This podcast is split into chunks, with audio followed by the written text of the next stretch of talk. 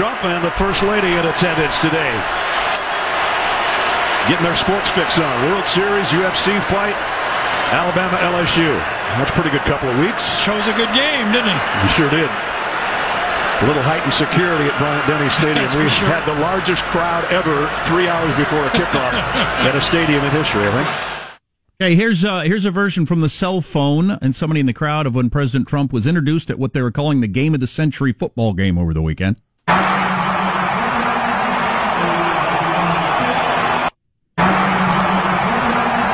Jack, they're not cheering. They're chanting impeach. So that was Alabama versus LSU, and um, uh, if you're into college football, that's just just so freaking huge you can't even wrap your head around it. But in red states where Trump's popular, and he was cheered like flipping crazy. Now it's a decent chance you didn't hear that because it didn't get near the national media attention as when he got booed by a DC uh, lefty crowd. And you know, it is what it is. You know, you know how the news thing works. But Oh, yeah. he got cheered like flipping crazy by hundred thousand people in a different venue. All right. If the media wants Trump reelected, keep it up. Because the people in Louisiana, uh, Louisiana and Alabama are more than aware that, wait a minute, he got cheered like crazy and nobody talked about it. They- portrayed him being booed at the WWF thing or WE or whatever it is these days.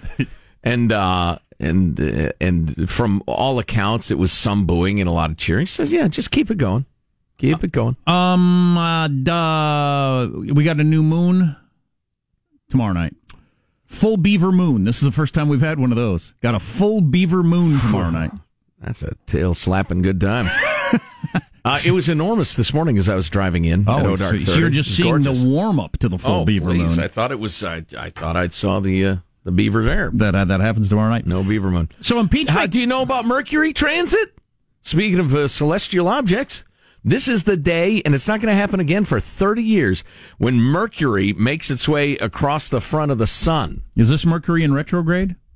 Oh, I think so. Somebody said that the other day. maybe I don't know. I don't know I don't even that's know what that means. That's a That explains my mood swings. Yeah, some people really believe the Mercury in retrograde thing uh, affects human beings. I mean, Yeah, that's right when then. people get crazy and depressed or murderous or whatever. Maybe it does. I'm feeling a little murderous myself, but yeah. wow, it's- wow. Uh, but I heard There's your headline. I heard some newscasters uh, say repeatedly, "Do not stare at the sun. Do not stare at the sun. Your eclipse glasses aren't good enough." Go ahead, stare at the sun. If you're the sort of person that's going to stare at the sun, there's nothing I can do to fix Right. your life or stop it. Bunch of window lickers, huh? yeah. So impeachment gets really up and running this week, uh, Wednesday, with hearings on television, and all the networks are going to take them live. And we'll see. We'll, It's- we'll see how we'll see how people react. It's a dog and pony show, man. I I, I don't know if and you I, re- here's how you can tell it's a dog and pony show. All there are these- dogs and there are little horses, and they put on a show. That's how you know it. and there are short horses, and there's a show going on. Exactly. It's uh, the the big three, the three headliners this week are all people who've already testified. They've already answered all of these questions, and there are transcripts of it. But they want them on TV. Yeah, I don't know if, if the video of it will make a difference, but boy, the Mueller buildup when he testified. Nobody read the book, but they will watch the movie. How many times did you hear that? Plenty. Because 3% of people read any of the Mueller report when it came out, but wait till he's on TV. Now, there was the slight difference that he was ancient and unable to even explain his own report. Yeah, he was the name on the report. Honestly, not a great choice. But- one of his underlings might have done better. But my only point is we've had this sort of build up before that wait till people see the video. And I mean, it, it put an end to the whole Russian thing. So, Right. so we'll see what happens on Wednesday. All right. Well, and listen, it it comes down to this: Trump sends Rudy, who's a loose cannon, around. Rudy does some stuff that's savory, some that's not savory. You know, we're all pretty familiar with the whole Ukraine narrative at this point, and the polls have not moved much. So If you're. I'd be shocked if, if this week amounts to anything. We had the breaking news on Friday. It happened uh, at the end of the show that uh, Kevin McCarthy made the really smart move of moving Jim Jordan onto the House Intelligence Committee. Jim Jordan's the guy who's always just in his shirt sleeves yelling at people. Right. He's really good at it. yeah. And uh, they moved him onto the committee so he could quite stu- quite strenuously question people and defend Trump. So they're expecting it to be a uh, a show, and he he's there to put on a show. I guarantee you. Yeah, well, that makes me a little more excited about it. Oh, there's not a chance that he doesn't have good sound bites. So. And Adam Schiff is weak, man. He's bad. He's just, he's just, he comes off as, you want to wipe yourself off after he speaks. Um, ex Clinton strategist over the weekend said, don't rule out a Hillary run. Oh, boy. Okay. This is from uh, Mark Penn, who, if you followed the Clinton orbit for all those years, was a major strategist, running campaigns, all that sort of stuff. He's a big deal in Clinton world. And he said, um, with Bloomberg getting in, this is going to make her think, well, if he can get in, if he thinks he can win, I certainly can win. So, never know. I don't know. Um, that's enough on that. One more limitation of free speech. Uh, my uh, my support for the First Amendment is eroding. The number of times we can be threatened with Hillary getting back in. I mean, we can can we limit it to twice a week, please? I mean, sell the permits and give the money to veterans charities or something. NBC uh, has bid on successfully a permit to threaten us with Hillary. and so Tuesday night, our lead story, the Clinton orbit, is suggesting that, and you know, the money would go to a nice cause. You don't think this had some effect on her when she heard Bloomberg was getting in? He, I do. he debuts in sixth place. She's got to think I'm a bigger deal than that runt. Oh, I don't yes. doubt that. Yes. Yes. There you go, Hill. Uh, I don't doubt that for a single second. Boy, I'm tempted. I'm tempted to ask, what would it take? I, I, I, We'll don't- find out. I didn't mean to uh, take it any further than that. Find out. Um, and then later this hour, we're going to talk to Mike Lyons, who we usually have on to talk about military matters and strategy and policy and all that sort of stuff. But we thought today we'd just have him on to talk a little bit about being a veteran, service, everything that you should talk about on Veterans Day, which is today. Mm-hmm. I've been um, listening to what's the podcast, uh, the history podcast that's so popular?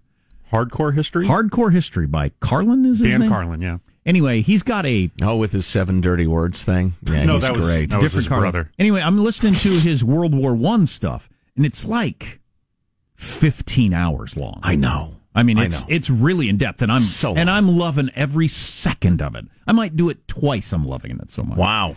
But um, the thing that always just uh, uh, sticks in my mind is how the world did not see that war coming. Two weeks before it started, nobody thought it was coming. Did not see. Did not see Nazis Nazi were twenty Germany. were twenty years later. Oh, wrong okay. war. but just, n- nobody thought that that could happen anymore. Right. Right. Just as today, you know, it just can't happen. We're all too economically interdependent and enough democracies, and we're just smarter now and Right. calmer heads. Exactly. And, uh, you know, and I, I hope nothing like that ever happens again. It would be foolish to think so, though, right? I mean, human nature being what it is and, and whatnot. I, I- I would agree with that And- and- notion, and, it will be uh, started by China. And the and the other part of it is um, nobody fully understanding what a war would look like with modern technology because the modern technology was around, but nobody had ever used it fighting each other before. You know, some of the countries that had machine guns had used it on natives on horseback with spears in Africa, Oh, and it was uh, quite impressive. But nobody had ever seen two groups, both armed that way, take each other on into World War One. Kind of similar to nuclear power. Nobody's ever seen two nuclear countries go at it with each other. Well, let's hope we don't. Right, that'll be the you know practically the end of things if it ever happens. But Yeah. it's just it just strikes me. And World War One, which at, after it occurred was the biggest conflict in, in, in human history, and, and everybody thought, geez, I hope we never do anything like that again. And twenty years later, they did something seriously worse. But um, it took, I think the number is nineteen people to start that war. Nineteen decision makers to get that world war going. I don't even know if you even need that many now. When you got uh, a guy like Xi in China, um, or or Kim in North Korea, especially. If he lost his mind at some point and decided to fire off a nuke, there's one guy making a decision, Right. and then one guy has to respond, Trump, really quickly. So I don't know. I hope none of that happens. Right. Well, this is heavy stuff to consider. I hope it doesn't either. I suspect, though, the, the World War One thing is particularly chilling because it was not the nuking of Los Angeles by Kim Jong Un. It was, you know, the Archduke getting shot, and vengeance needed to be taken.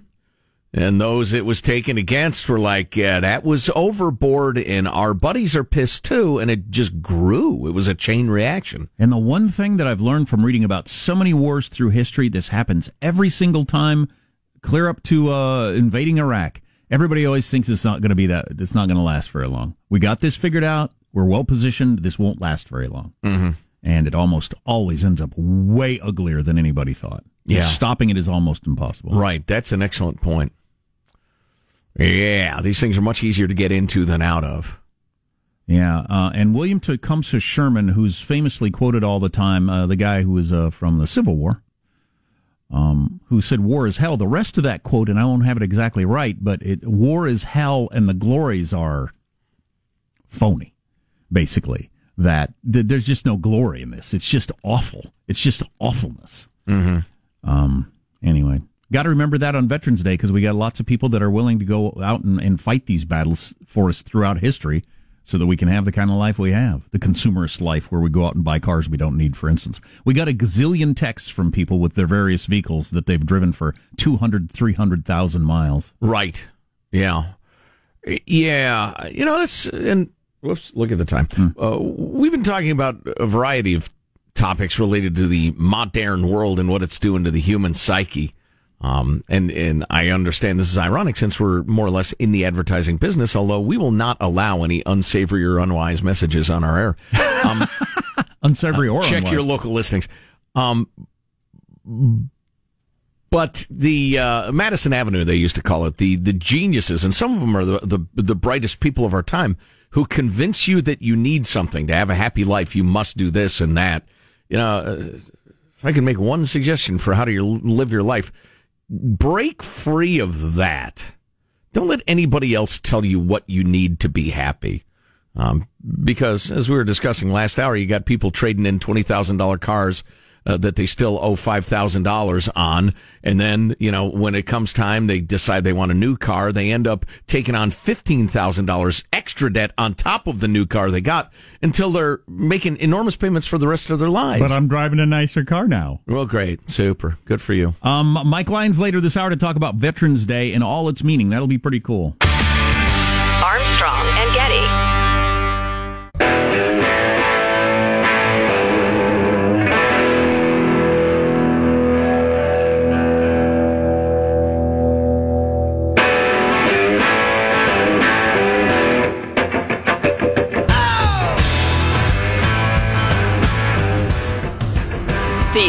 Armstrong and Getty Show. Later in the show, we'll talk about um, uh, streaming wars. According to one entertainment mogul, the next 18 months are going to be the most interesting in the history of the entertainment business. With the major tectonic plates shifting for subscriptions and who owns what and where you spend your money and all that sort of thing. Mo- movies, TV, etc. So stay tuned for that. Also, Marshall's got his news coming up in a little bit, and we'll delve into uh, what's the impeachment thing going to look like this week. If you want to make a, you know, schedule your plans to either take it in or ignore it, or I might try to avoid it. That might be what I do. Yeah, I figure I'll dip in and out. Um, then uh, look for the highlights package. Uh, watched a little of Bill Maher, his show on HBO on Friday night. He got into Facebook, and I thought this stuff was really interesting. And now Zuckerberg has decided Facebook will not be policing political speech on their site or fact checking any political ads. And this only applies to politics. Other stuff still has rules. On Facebook, you cannot say Pizza Hut murders puppies and puts it in the sauce. but you can say Pizza Hut murders puppies and puts it in the sauce on orders from Bernie Sanders. and I hate to tell you, but that's the way it should be. Do you want political speech policed by the accuracy regulation departments at Facebook and Twitter? Not me. I'm always going to come down on the side of free speech, the parameters of which have been debated for centuries by our finest legal minds, and also Clarence Thomas.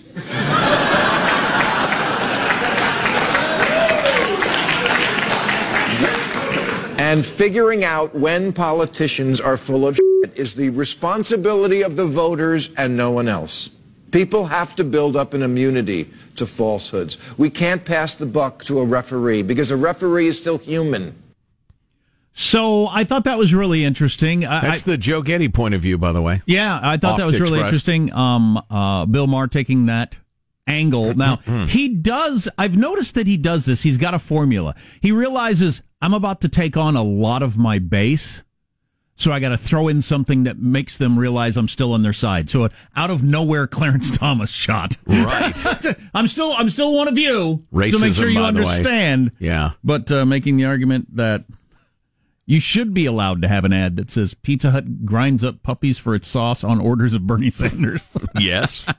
because I'm surprised by that. because voters need to figure out what's real and what's not. You better off having the voters decide what's true and what's not than a couple of people Zuckerberg picked at Right. Facebook.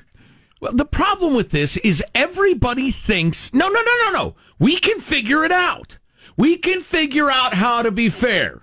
They thought that 1200 years ago, they thought it 800 and 275 and 25 and 11 and 3 and 2 and 1 and 2 weeks ago.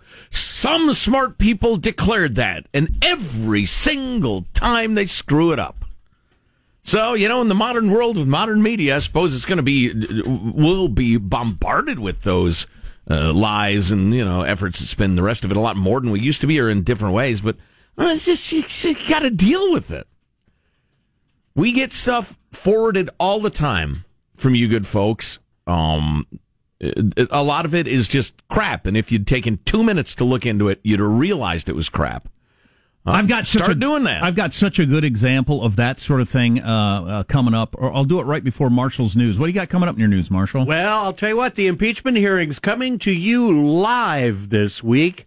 Moderate Dems not happy with Bloomberg and get ready for an anti stress vaccine. It turns out the cure is as old as dirt.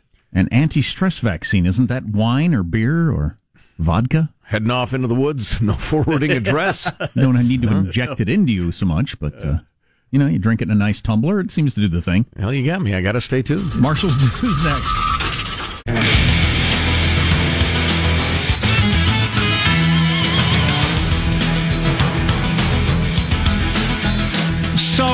We're about to get into uh, impeachment talk, just a little bit of what's going to be happening media-wise and that sort of thing. And we just did a little segment on uh, Bill Maher from Friday night on HBO not wanting Facebook to police political ads because he doesn't trust any of the gateholders. He wants voters to decide and believes in free speech. Here's here's a good example to me of uh, the reason you can't have gatekeepers on what is true and what is not on both sides, on all sides politically. But this is from the Washington Post today. They've got a column Beware, impeachment hearings will be the trickiest test of covering Trump. The president's distraction machine will be revved up as he fights for survival. Journalists need to be on their game. So the president's side is going to be obfuscating and spinning, and it's really going to be difficult to pay attention. Not the Schiff side, Schiff, Schiff, and everybody on MSNBC. No spin there. No. No cherry picking quotes. Truth, facts. Uh, so you- d- only a column in the Washington Post. Boy, you're really this week. It's going to be really hard to keep an eye on Trump and what's true and what's not. Come on, you know, you gatekeepers of the truth. Yeah, me a there's there's a great example of that kicking around. I've got a copy of it somewhere. Where is it? The good folks at PolitiFact were asked about. Um, oh, where is that? Somebody said, "Yeah, the Democrats are in favor of uh, free health care for illegal aliens," and PolitiFact found that untrue. That's not true. In spite of the fact that all the candidates stood on stage and lifted their hands when they were asked if they were in favor of it. So yeah, it's uh, the, the truth is in the eye of the beholder. So we want to have plenty of time to talk to Mike Lyons. He's been our go-to military strategist Yeah. analyst for a long time. We're going to talk to him about Veterans Day coming up. Right now, the news with Marshall Phillips. Well, as Jack was mentioning, it is going to be a busy week in the nation's capital as the first public House impeachment hearings get underway. The first session is going to begin Wednesday morning, followed by a second session on Friday. They not only are going to be covered by the cable news networks and C SPAN, but the broadcast networks, ABC, CBS, NBC, PBS, all have announced that they will be airing them live. How long are they going to stick with it? Are they going to do hours and hours of blowing out the network coverage for That's this? what it looks like at this point. That's We'll do know, it live. That's the way I'm reading it. Anyway, they'll start out with a couple of State Department officials, William Taylor and George Kent. They'll be the first to appear during those hearings. I, I suppose you've got to. I mean, the president is actually going to be impeached. It is going to happen, and it's only happened a couple of times in our nation's history. It's it's historic. Meanwhile, presidential candidate and Senator Amy Klobuchar blasted former New York City Mayor Michael Bloomberg for suggesting last week of his possible late entry into the Democratic race that he'd be doing because he thinks the field isn't strong enough to beat President Trump next year. Klobuchar, who's in the moderate lane of the Democratic presidential race that Bloomberg would also be in if he runs, said on CNN's State of the Union. I certainly welcome Mayor Bloomberg to the race. He has done incredible work on gun safety, on environmental issues, and it is work of merit. But I don't think you just waltz in and say, instead of, well, I'm good enough to be president, your argument is the other people aren't good enough. That is not how we've been conducting these debates. Well, did you hear Bernie over the weekend on stage with AOC standing at his side? And maybe we'll play that for you at some time. But he got up on Yeah. stage and he said, I got a message for the billionaires. You ain't gonna buy this election. And the crowd went berserko wild. Right. Um, so Bloomberg is, you know, wading into that whole Right. thing. He did debut in sixth place. You got a whole bunch of candidates, Amy Klobuchar included. Right. Uh, Kamala Harris, Cory Booker, Beto, a whole bunch of people that thought they were going to be a big deal. He's ahead of them already. But nobody's ever done this before. Uh, skipped the, all the, the, the states that everybody talked about Right. Iowa, New Hampshire, South Carolina, and then just jumped in late. Rudy announced that's what he was going to do. Yeah, and never even got far enough to even try it. Nope. So tonight we say to Michael Bloomberg and other billionaires, sorry, you ain't gonna buy this election. Tom Steyer, one of the others he's naming, obviously. Will Bloomberg ever have a crowd that sounds like that? It's hard to Oh, imagine no, that he no, would. no. I'm fairly practical. I also have lots of money. Yay. I'm going to take your guns, but I'm fairly pro business. I kowtow to communists when there's money to be made, but Right. I'll stop when I'm in office. We've never had anybody actually go all in on spending on a presidential election. There's always talk when these rich people are running. They could spend this much money, but they never do. I, and I've I've always wondered why because they think it would look bad or whatever. There's no reason. I don't think he would, but there's no reason why he couldn't spend 25 billion dollars. Doing what though? He's got Just Blanketing the land with ads, or Yeah. or what? That'd be more than you'd need to spend. But a billion? Why, why not spend a billion dollars to become president of the United States if you think that the uh, the al- the alternative is is awful? Both sides did last time, just collectively. But one guy, he doesn't need anybody's help. Yeah, He doesn't need to get any. He Doesn't need to call any donor. He doesn't need to get the Right. party on his side. Doesn't Right. need to do anything. Just Steyer's done that more or less, hasn't he? And to limited effect. I don't know. It's you got to have the message. If you were a charismatic candidate, great message, and you had that on your side, I think you'd you'd be fabulous. Mm-hmm. But man, the money alone, just well, look at Tom Steyer and look at him quickly because he'll be gone soon. So, Morning Joe on MSNBC was beating up Bloomberg pretty good because the story came out over the weekend that Bloomberg's got all these analytics that he's looking at of whether or not he could get in, and his analytics showed him uh, last year that the the path wasn't there, and his, the analytics now they're just. And they were making the point that you're never going to win if that's the way you're looking at it. Trump, there is no path for Trump, according to every expert out there and all analytics. Um, there is no path for him. You have to make your own path. You have to change the the, the, the the momentum. You have to change the conversation. You take over and you decide what everybody's talking about, what the main issues are. You have to be that kind of guy. And if you're just going to interview a whole bunch of pollsters, you're probably not cut out for this. Certainly running against Trump. Well, it turns out a vaccine to prevent stress could really happen. Researchers in Colorado say they are closer to stopping stress before it starts, and the secret could be in dirt. Bacteria found in the soil offers a protection against inappropriate inflammation. It is the inflammation that triggers stress, and that stress then causes more inflammation. It is a vicious cycle. And the reason that we're getting more and more stress, these researchers think, is because more and more people have moved away from farms, away from agriculture, away from getting their hands dirty they are moving away from the things that build their immunity. And the modern obsession with cleanliness Yes. and killing bacteria and the rest of it. Yeah. Antibiotic, this, that, and the other. So is this inflammation like it just feels like stress, but it's not a stressful situation, or do we end up in stressful situations and it causes this inflammation? It, like it says, it's a vicious cycle. Yes, yes, they are related. The inflammation hmm. causes stress. The stress causes more inflammation. And on and on it goes. So it looks like, you know, they're getting close to you can go out and get a uh, shot, or you can get a shot of whiskey.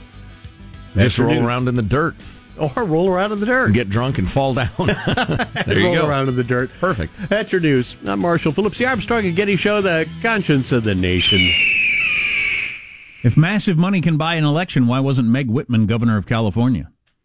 Well, there are all kinds of It examples. Yeah, there's all kinds of examples on how it can't, and uh, it's it's been proven over and over again. But nobody's ever tried to run for president like this, so we'll see what happens. We like Mike Lyons around here. If there's a military dust up anywhere in the world, he's the guy that we get on the uh, the horn. That's what we call the phone, the horn. I don't.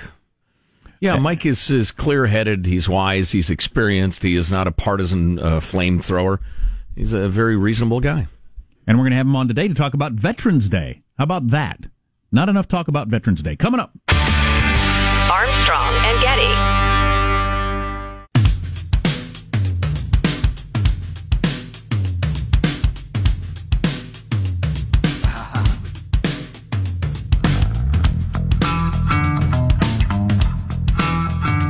The Armstrong and Getty Show.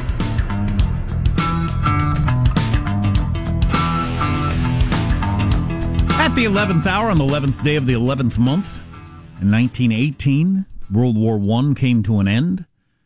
And so November 11th got named Armistice Day and stayed Armistice Day for a while to remember the end of the greatest, worst war in world history, which only held that title for a couple of decades. Uh, since has been renamed Veterans Day, and it's a chance to honor all veterans. That's today. And we've invited Mike Lyons, military analyst for CBS News, frequent guest on the Armstrong and Getty Show, to chat with us about Veterans Day. Mike, how are you, sir?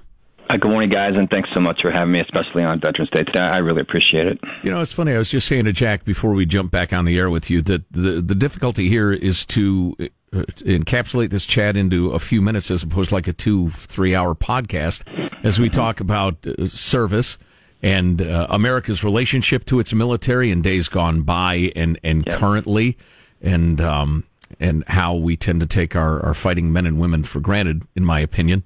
Uh, uh, what do you think of when it comes around to Veterans Day? What's foremost in your mind? Yeah, I'm just glad it matters again. You know, I when I first got in the military early on, I would go out and tell people I was in the military, and I had people say to me, "Oh, I didn't think anybody did that anymore." And uh, you know, that was at that end of that terrible Vietnam era where we blamed our soldiers for that situation that happened on the ground there.